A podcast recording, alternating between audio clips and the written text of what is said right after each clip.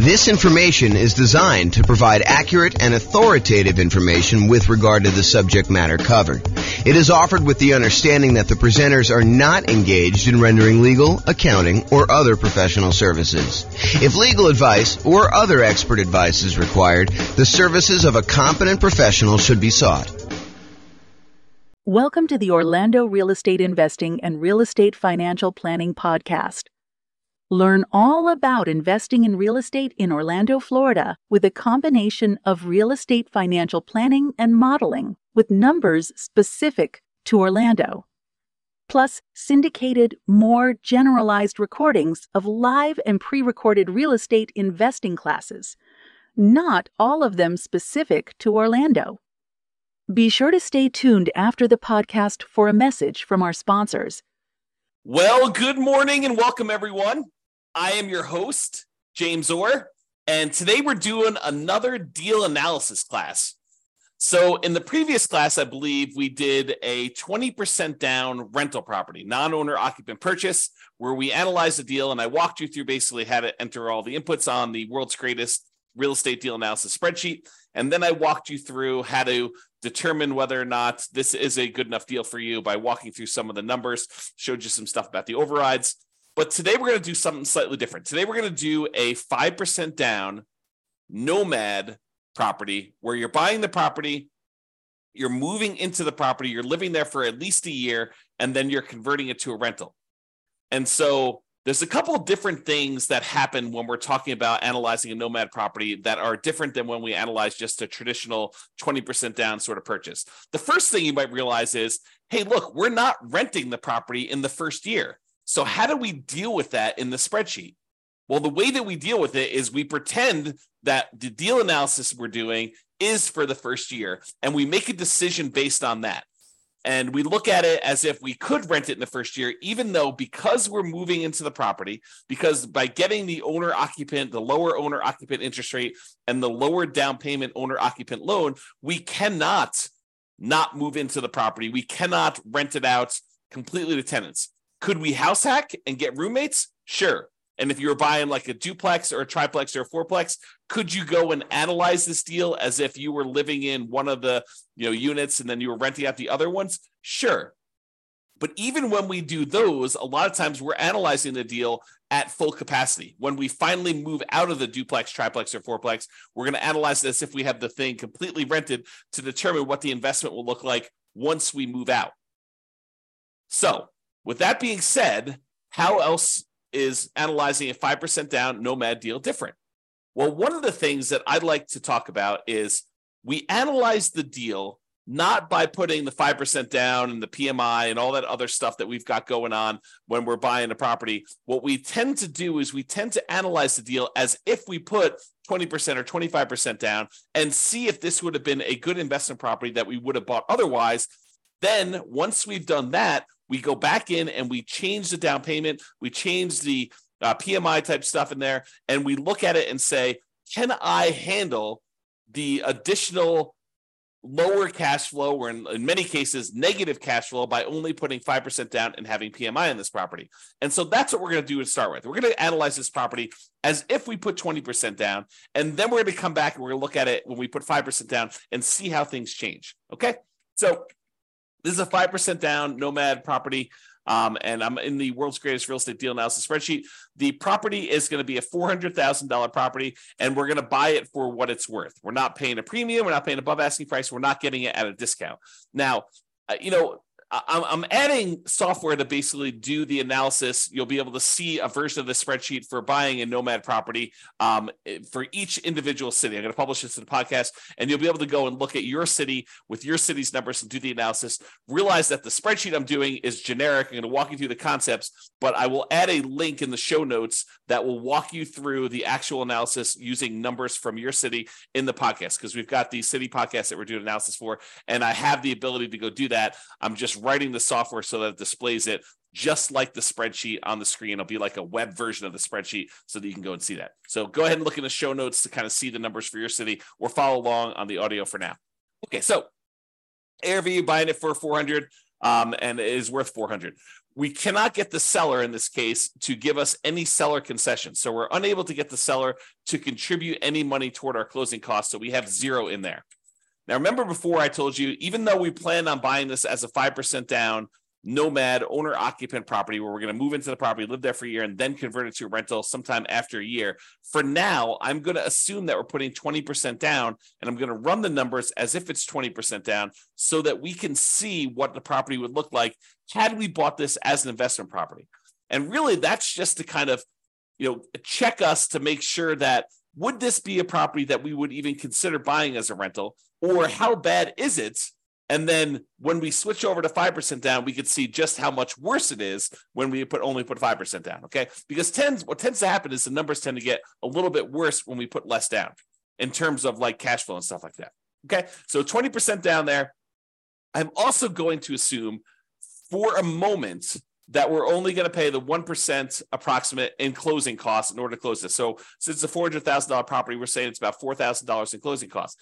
However, once I go and I switch this over to 5% down, or maybe even before I do that, I will show you what buying down the interest rate looks like so that you can see the impact of that. And I think that for a lot of folks, if they have the extra money, that is a viable solution to improve cash flow. Remember, we talked about the 88 strategies we have to improve cash flow. One of those strategies was to actually buy down the interest rate. And so I'll show you how those numbers impact things and how it impacts the total cumulative negative cash flow we might have, the total amount we have invested, and then our returns. Okay. So for now, we're going to use 1% closing costs. We're not going to buy down the rate. Um, you know, when you buy a property, almost every property you buy is going to have something that needs to be fixed before it is ready to rent. In this particular case, I said that the property is in really good shape. Uh, a couple really small things came up on the inspection report, and we are estimating that those are going to cost about $3,000 total for us to go and do. So we're going to put $3,000 total in rent ready costs in the field here. Now, the spreadsheet will automatically calculate how much cumulative negative cash flow you have when you buy this property. And this field isn't really correct until we get down and we update the rents and the other numbers like the interest rate and stuff like that. But it will tell you how much cumulative negative cash flow you have. So, how much negative cash flow you have in the first year, plus how much negative cash flow you have in the second year, plus how much you have in the third year, until you have no negative cash flow. And that's because the reason why it eventually goes away is usually when we're modeling this stuff, rents are going to increase slowly over time. You know, one, two, three, four percent a year, whatever you're using for your kind of rent depreciation rate. And your taxes and insurance are going to usually go up a little bit, but your mortgage payment on your property is usually fixed, such that the more time that goes by, the bigger the difference between what your income is on the property, that rent that's going up a little bit each year, and the expenses you have on your property, because a large percentage of those are fixed. That mortgage, principal, interest, part of the payment becomes fixed. And so the cash flow tends to increase in your rental property over time, such that if you had negative cash flow, eventually that negative cash flow goes away. And so we add up the cumulative negative cash flow you have on this property until your cash flow becomes positive, and at which point you don't need to worry about it anymore. But what we do is we use that number as part of what you really should set aside when you invest in the property and you determine uh, how much you need to set aside in order to make that investment prudently. So, not only do you need your down payment, not only do you need your closing costs, not only do you need reserves on your property, but in addition to that, in order to make your investment conservative and prudent to make it, then you should also set aside the cumulative negative cash flow that you have on the property. That way, you have it and when you have the negative cash flow with each month or each year, you could just pull from that account knowing that you decided to have negative cash flow instead of putting more down. Because you could have put more down and got rid of this, right? If we had put 25% down, well, we still have three, we still have three thousand dollars negative cash flow instead of the ten thousand. If we put 30% down, you'd have 20, $222. If you put 31% down, you wouldn't have had any negative cash flow at all. So what we're saying is, look, if we had put 20% down, I think we had $10,000 negative cash flow or we could put down a lot more. So the difference would be we could put down $80,000 as a 20% down payment, or we could put down $124,000, $44,000 more, and not have the negative cash flow. So the question for you then becomes, and this is sort of like a, a, a question to think about for yourself do you want to put $10,236 aside as the cumulative negative cash flow that you know you're going to need to pay on this property?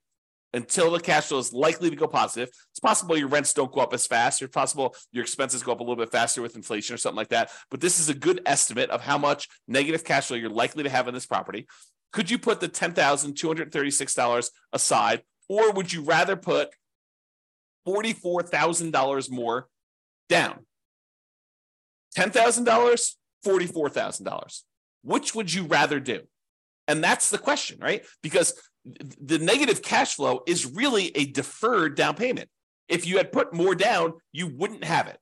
But in this case, we're choosing to put less down and we're choosing to accept this negative cash flow. And you'll see that comes up again when we put the 5% down, because when you put less down than 20%, it becomes even more negative. Okay. Okay. For now, though, I'm going to just kind of keep this here because it's actually technically not this negative. We'll see, you'll see here in a second. Then we'll then this shows you like the total amount you have invested, the closing costs plus the down payment plus this cumulative negative cash flow plus the rent ready costs in order to purchase this property. It shows you that you'll need to have about ninety-seven thousand dollars or so to do that.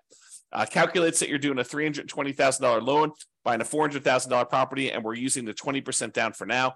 Uh, interest rates right now for about 20% down are somewhere in the 7% range. You can go call your lender and get that rate. We have a whole class on how to do that. And then the term, we're doing a 30 year loan, 360 months.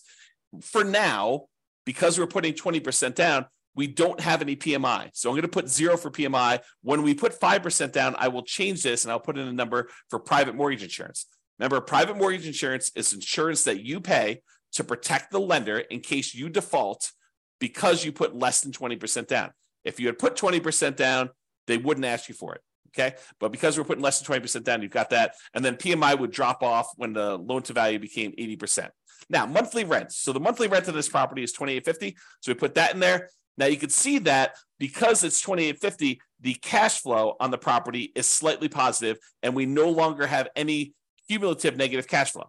So, you know, I'll, I'll go through these other expenses, but the question I'm going to ask you is look, this is a property that if you had put 20% down, it has the tiniest bit of cash flow. And in some markets, that's what we're looking at. That's the reality of our current marketplace, where in some properties, in some markets where you put 20% down to buy an investment property and you're lucky to be break even at this point, right?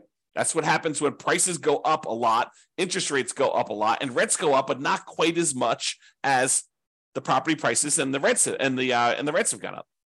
So in some markets, that's what you're seeing. Other markets, you're like, James, this is crazy. You know, putting 20% down, not making any cash flow. You, are talking, you're, you're crazy talk there. You know, I'm always making cash flow, even in my market, even in our current conditions. Yeah, some markets you totally can do that. In other markets, you're going to be way negative, even with this, right? Even putting 20% down. Okay. So each market's a little bit different. Go check the show notes. I'll link directly to your deal analysis. You'll be able to go look at that. All right. If we had any other income, we'd put that here.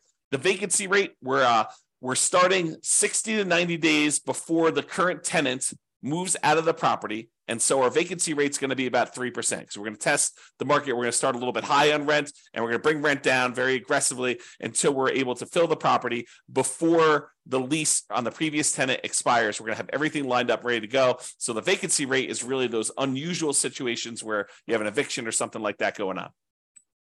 Uh, property taxes, in this case, it's 0.56%. Um, so we've got that calculated there. Property insurance, about $1,400 a year. Um, and I have a property about this value, so those are about right. Um, $350 for HOA per year. And then yeah, the tenant's paying all the utilities, so you're not paying any of those, and there's no other expenses. You're not paying for snow removal or mowing the lawn or anything like that. This is just a rate, a straight up single family home where the tenant is paying for all the expenses to do that. Um, I've said 10% of the gross rent set aside for maintenance on the property. I'm assuming that you're not, you're including the CapEx in the maintenance. And so we set aside zero extra dollars for CapEx. This is probably not reality. You probably should be setting aside additional money for CapEx in your property. And so you probably should use the CapEx spreadsheet that we have to estimate what your capital expenses are going to be based on the property and when you bought it and how old everything else is. That's what that advanced CapEx spreadsheet does for you. And I've assumed that you're self managing the property. If you had a property manager here, it'd be negative, you know, significantly negative. And in this case, I'm assuming that you're managing yourself. Then we estimate the uh, percentage of the purchase price that is the land value, so that we can then calculate what percentage, what what value of the property is your building value. That way, we could use the property type, which is residential in this case, uh, to determine what your cash flow from depreciation is, your, your tax benefits from owning this property, your depreciation benefits, so we can calculate a cash flow from that using your effective income tax rate. Okay. And so we have all that in there. Now, now that we've got all the numbers in there for a 20% down payment, we're looking at this and we're saying, look, you know, if I were going to go buy an investment property, if I had 20% down and I wanted to go do this, would I buy this one as a rental? Now, there's all these trade offs you're making when you're doing Nomad, right? Sometimes we could find an amazing deal, but it's not one that we would be willing to move into and live there for a year or more. So you could, maybe could, go find a property in a I don't know, like a rougher neighborhood or a better cash flowing neighborhood, a neighborhood that is not one that you would be willing to move in with your you and your family for a year or more, and you could get improved numbers. But because we're doing nomad, and maybe this isn't a nice as nice of a property as you would like to ideally live in with your family, but it's sort of a compromise between the nice, really nice properties that you would love to live in with your family versus the probably rougher neighborhood, rougher property that you would buy as an investment property. And because we're trying to merge these strategies of you're living in a property for a year and then you're converting it to a rental, we're sort of meeting in the middle. We don't want to go buy a property that would not make a good rental just because you know it's a nomad property nor do we want to go buy a property that's so rough that we we're, we're afraid to live in the property you don't want to do that you probably don't want to rent that to someone either but the idea is you want to kind of like hybrid these and so a lot of times we're looking at this property and we're making compromises so we're just looking at this and we're saying, look, should, would I go buy this property? Well, it's got you know $21 a month in cash flow. It's about break even.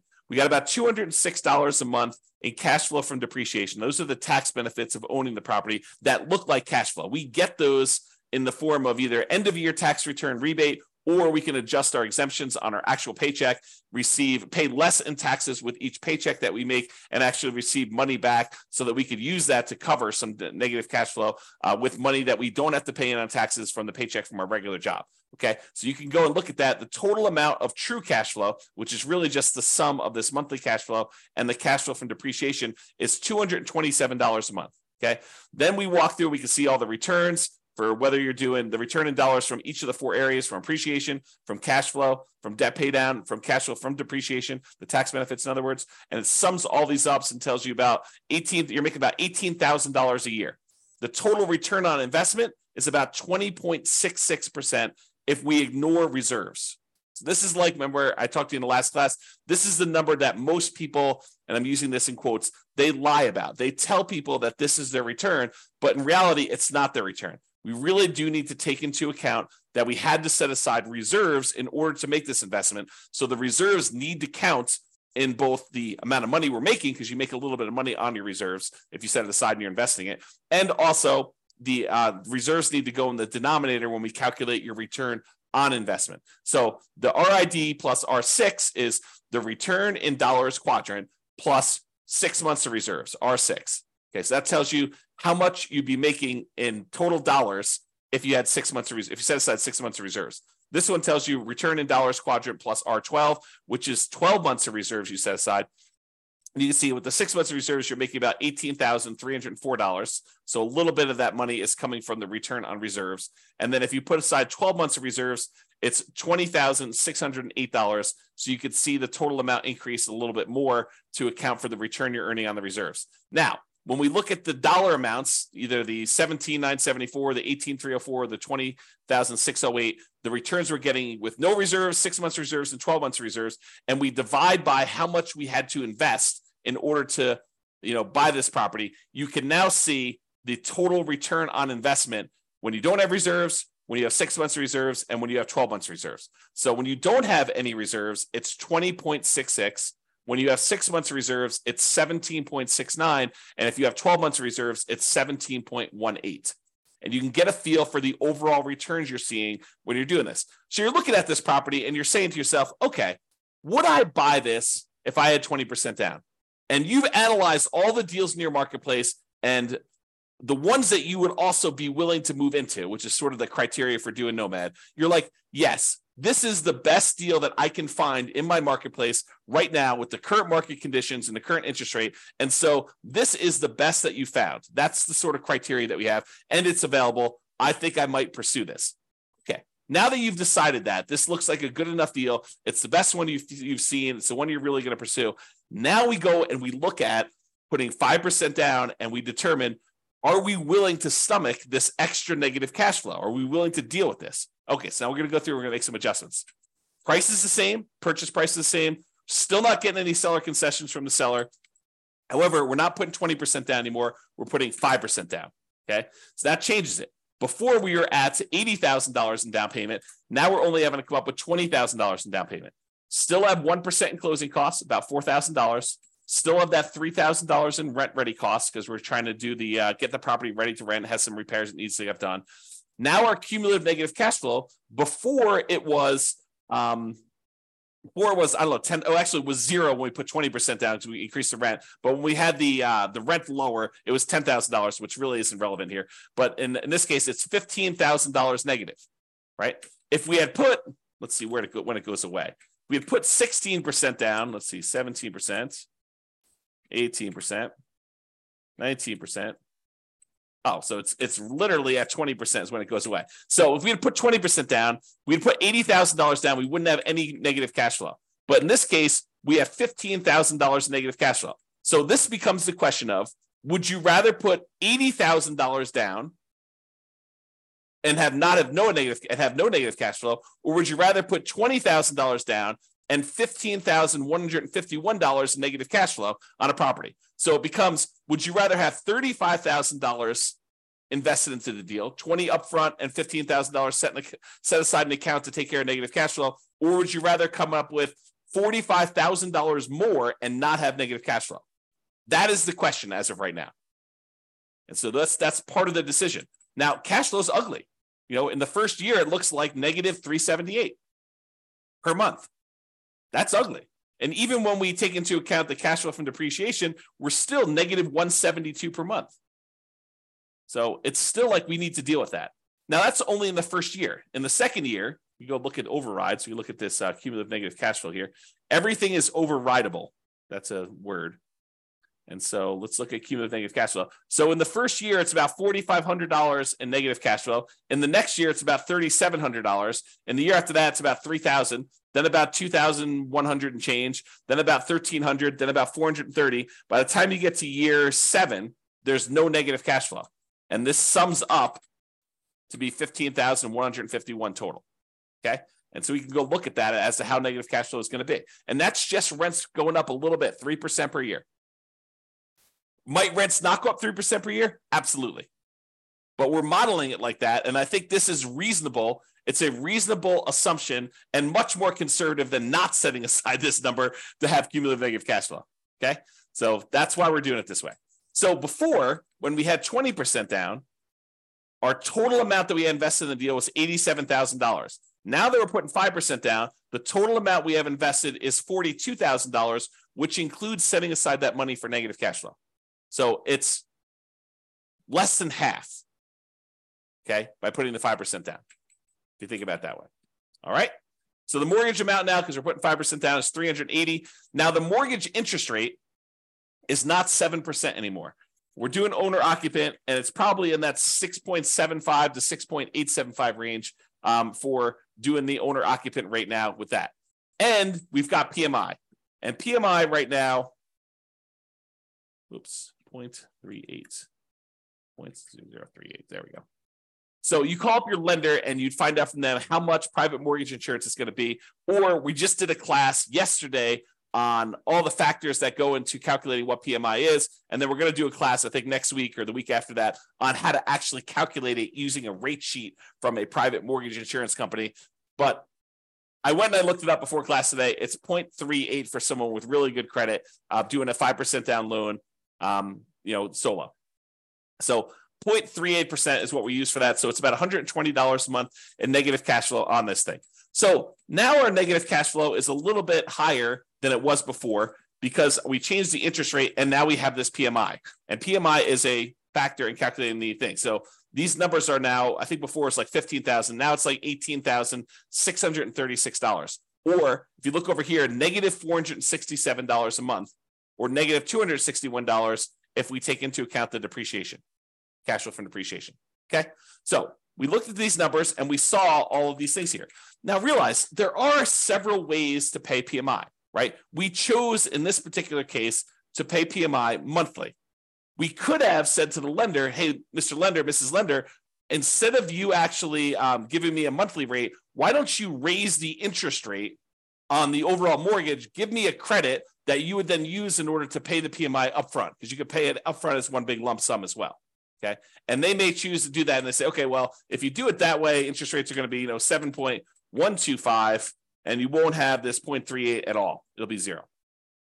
And then you go look at that and you're like, well, that's worse. And this interest rate lasts forever. The PMI only lasts until I get to 80% loan to value and then it drops off. So actually, I'm not going to do that. I'm going to go back to the way we had it before 6.875 and 0.38. Or you could go to them and say, hey, can I pay uh, PMI in one upfront lump sum? Get rid of this, have it go to zero, and you come up with your closing costs. And let's say it's, uh, I don't know, let's say it's you know another 1.5%. So 2.5% total in closing costs, and then you can get rid of that. And then your cumulative negative cash flow is only 12,860 for the entire time. Okay.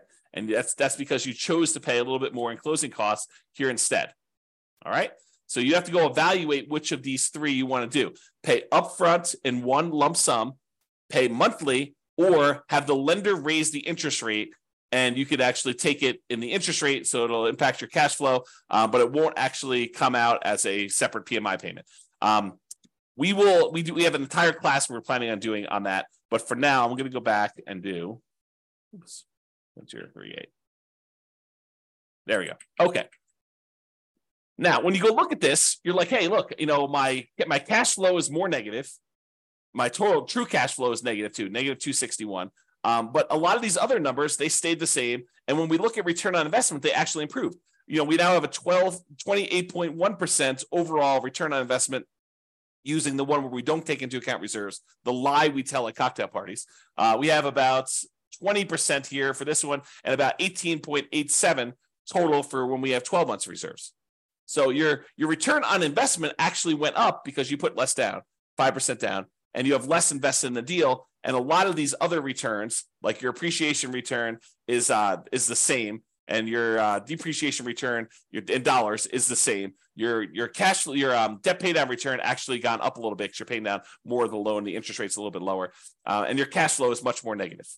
So those are how those changed. If you want to look at them, so you have to decide: Can I stomach, you know, negative negative two hundred and sixty-one dollars a month in negative true cash flow? That's the cash flow after we take into account the depreciation benefit. And then you have to decide, am I willing to do that? You know, if I put 20% down, I'd be about break even. Now I'm negative 467. And I had to set aside this $18,636 in order to handle all of that negative cash flow for the entire time. You have to decide if you're willing to do that. Or one of the other things you could do is you can come in here and you can say, look, I'm going to actually buy down my interest rate. I'm going to come up with 4% more here. Whoops. 3% more in closing costs. I'm going to buy down my interest rate. And I checked before the um, the webinar here, and for three points, you could buy down your interest rates for a five percent down owner occupant loan to five point six two five. Still got PMI, but you're basically able to do that. Well, that changes your negative cash flow to be negative 158. So if you come up with 3% more down to buy down your mortgage interest rate, that changes the amount of cumulative negative cash flow you need to set aside to only $3,341. And your negative cash flow per month is only negative $158 a month because you put that more down. And the total amount you have invested is this 42,341. So it's similar to the amounts you had to set aside for this cumulative negative cash flow, but now you're choosing to take that money and you're choosing to invest it in buying down the interest rate. And that significantly improves your overall returns. You know, the dollar amounts of returns get a little bit better, but look at the number for your return on investment. It went from that, I think we were at, I mean, I should just go do this. It's 1%, six points, 875, I think is where we were at for that. Yeah, so it's like 28%. And now when we go and we do this, it's 41.52% return on investment.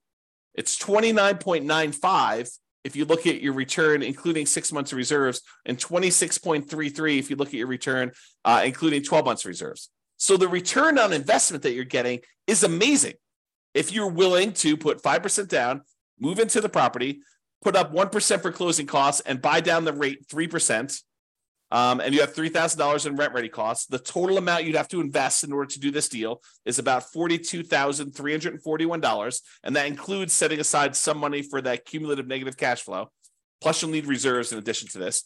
But you have four, $400,000 property. So you're putting down, you know, about uh, a little less than 11% of the total amount total, including rent ready costs and your negative cash flow and your closing costs and everything else.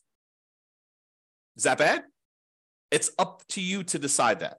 You need to determine whether that's worthwhile for you or not. Okay.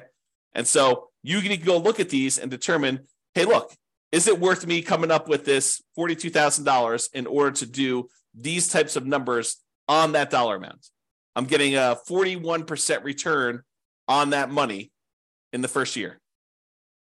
Okay and then you can go evaluate how it looks over time and all your other stuff like your equity and your cost to access your equity and return on true net equity. And you can look at your your cap rate on this property or your cash on cash return. You know basically the first three years you have negative cash on cash return. Then in year four it bumps up and you're now at 4.58% and you can kind of look at all those different things and evaluate whether or not it makes sense for you to do it. And in fact, what's interesting about this one, because you have negative $158 a month in cash flow, but you have $206 a month in this cash flow from depreciation, technically, when you combine the cash flow you're getting from the tax benefits and the cash flow you're getting, the negative cash flow you're getting by buying the property, those two combined are positive. So it's not even really negative if you really think about it in terms of negative cash flow plus the tax benefits you're getting by owning that property. It's actually slightly positive. It's $48 a month positive, which is interesting. You know, I, I don't know what the rate is. I didn't look it up for doing, you know, buying it down only two points, but let's say that's, you know, somewhere between, let's say that's, uh, you know, 6% even. You do that. So it's a little bit more negative. Returns are still pretty good, but they actually went down a little bit. Okay. So you can go evaluate that and see where you should buy stuff down. We have an entire class on buying down your interest rate. We have a totally separate spreadsheet for looking at where you should buy it down to and where it's optimal and how much it costs to do all that. But realize that really what you'll want to do once you get the spreadsheet, you figured out what you think is optimal, is run the numbers. Go put it in here and see how that impacts your cash flow, your negative cash flow, how much cumulative negative cash flow you're going to have, and how long that'll last for, and then how your return in dollars looks in years one, in year one for you know appreciation, cash flow, um, debt pay down, cash flow depreciation, and your reserves, because you want to look at that. You need to put reserves in there. And then your return on investment for year one or year two. You can go look at all the different years in the overrides. So you can go look at your overall return on investment. Here's the returns in dollars for each of the years, all the way through to year 40, if you want to look at it that way. And then you can look at also your return on uh, equity quadrants after the first year. Because after the first year, we really want to know what the return you're earning on equity is, not necessarily the return you're earning on the amount you had to invest. All right. So that's all I got for you. Hopefully, this was helpful in understanding how to analyze a 5% down deal. And, you know, in some markets, these numbers are ugly, right? I mean, if, if this property was, you know, $500,000, which is probably closer to what we would see in my current marketplace, you know, these are much uglier.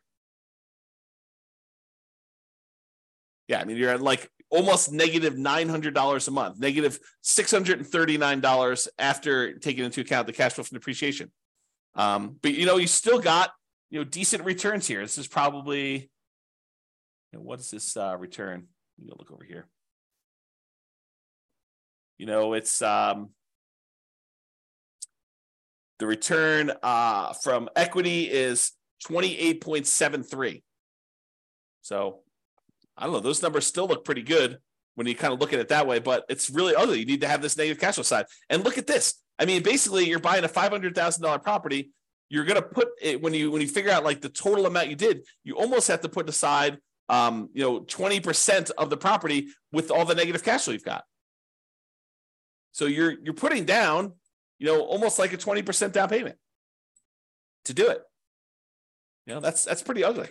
If you had put 20% down, go back to 1% closing costs, go back up to 7% for the loan amount, yeah, you're almost coming in $139,000 because you have $31,000 even with 20% down to get negative cash flow.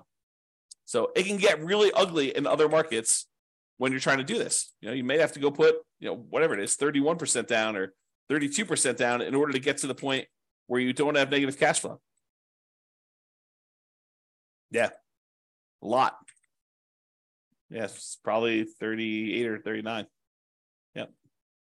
So a lot of negative cash flow. And that takes a lot to overcome. A lot of deferred down payment from not putting enough down. All right, so that's all I got for you. Hopefully, you enjoyed this deal analysis and seeing how it changes when you're analyzing just a regular 20% down deal to now when we're doing 5% down deals. We will continue in the series of analyzing different types of deals. I think I want to do, um, I don't know if we're going to do free and clear next, buying a property where you're buying it all cash and show you how that looks. Or buying a property that's new construction and how some of those things are different. I'm not sure which one I'm going to do next, but I plan to do a whole series of these and cover a wide range of situations so that you can see how we might analyze these different deals. Um, that's all I got for you. Hope everyone has a great day. Bye bye for now. With home prices up, mortgage interest rates up, and rents up, but not quite enough to counteract the higher prices and interest rates. Cash flow on rental properties in Orlando is harder than ever. Book a call with the Real Estate Financial Planner to apply our proprietary 88 strategies to improve cash flow on your rentals. See the show notes for a link to schedule your call and improve your cash flow today. If you're a real estate agent, lender, or professional in Orlando that wants to help our real estate investor listeners, consider reaching out to learn about collaboration opportunities with this podcast. We'd love to add more value to our listeners by having you assist our investors buy, sell, and finance their real estate investments See the show notes to schedule a call to discuss collaboration opportunities.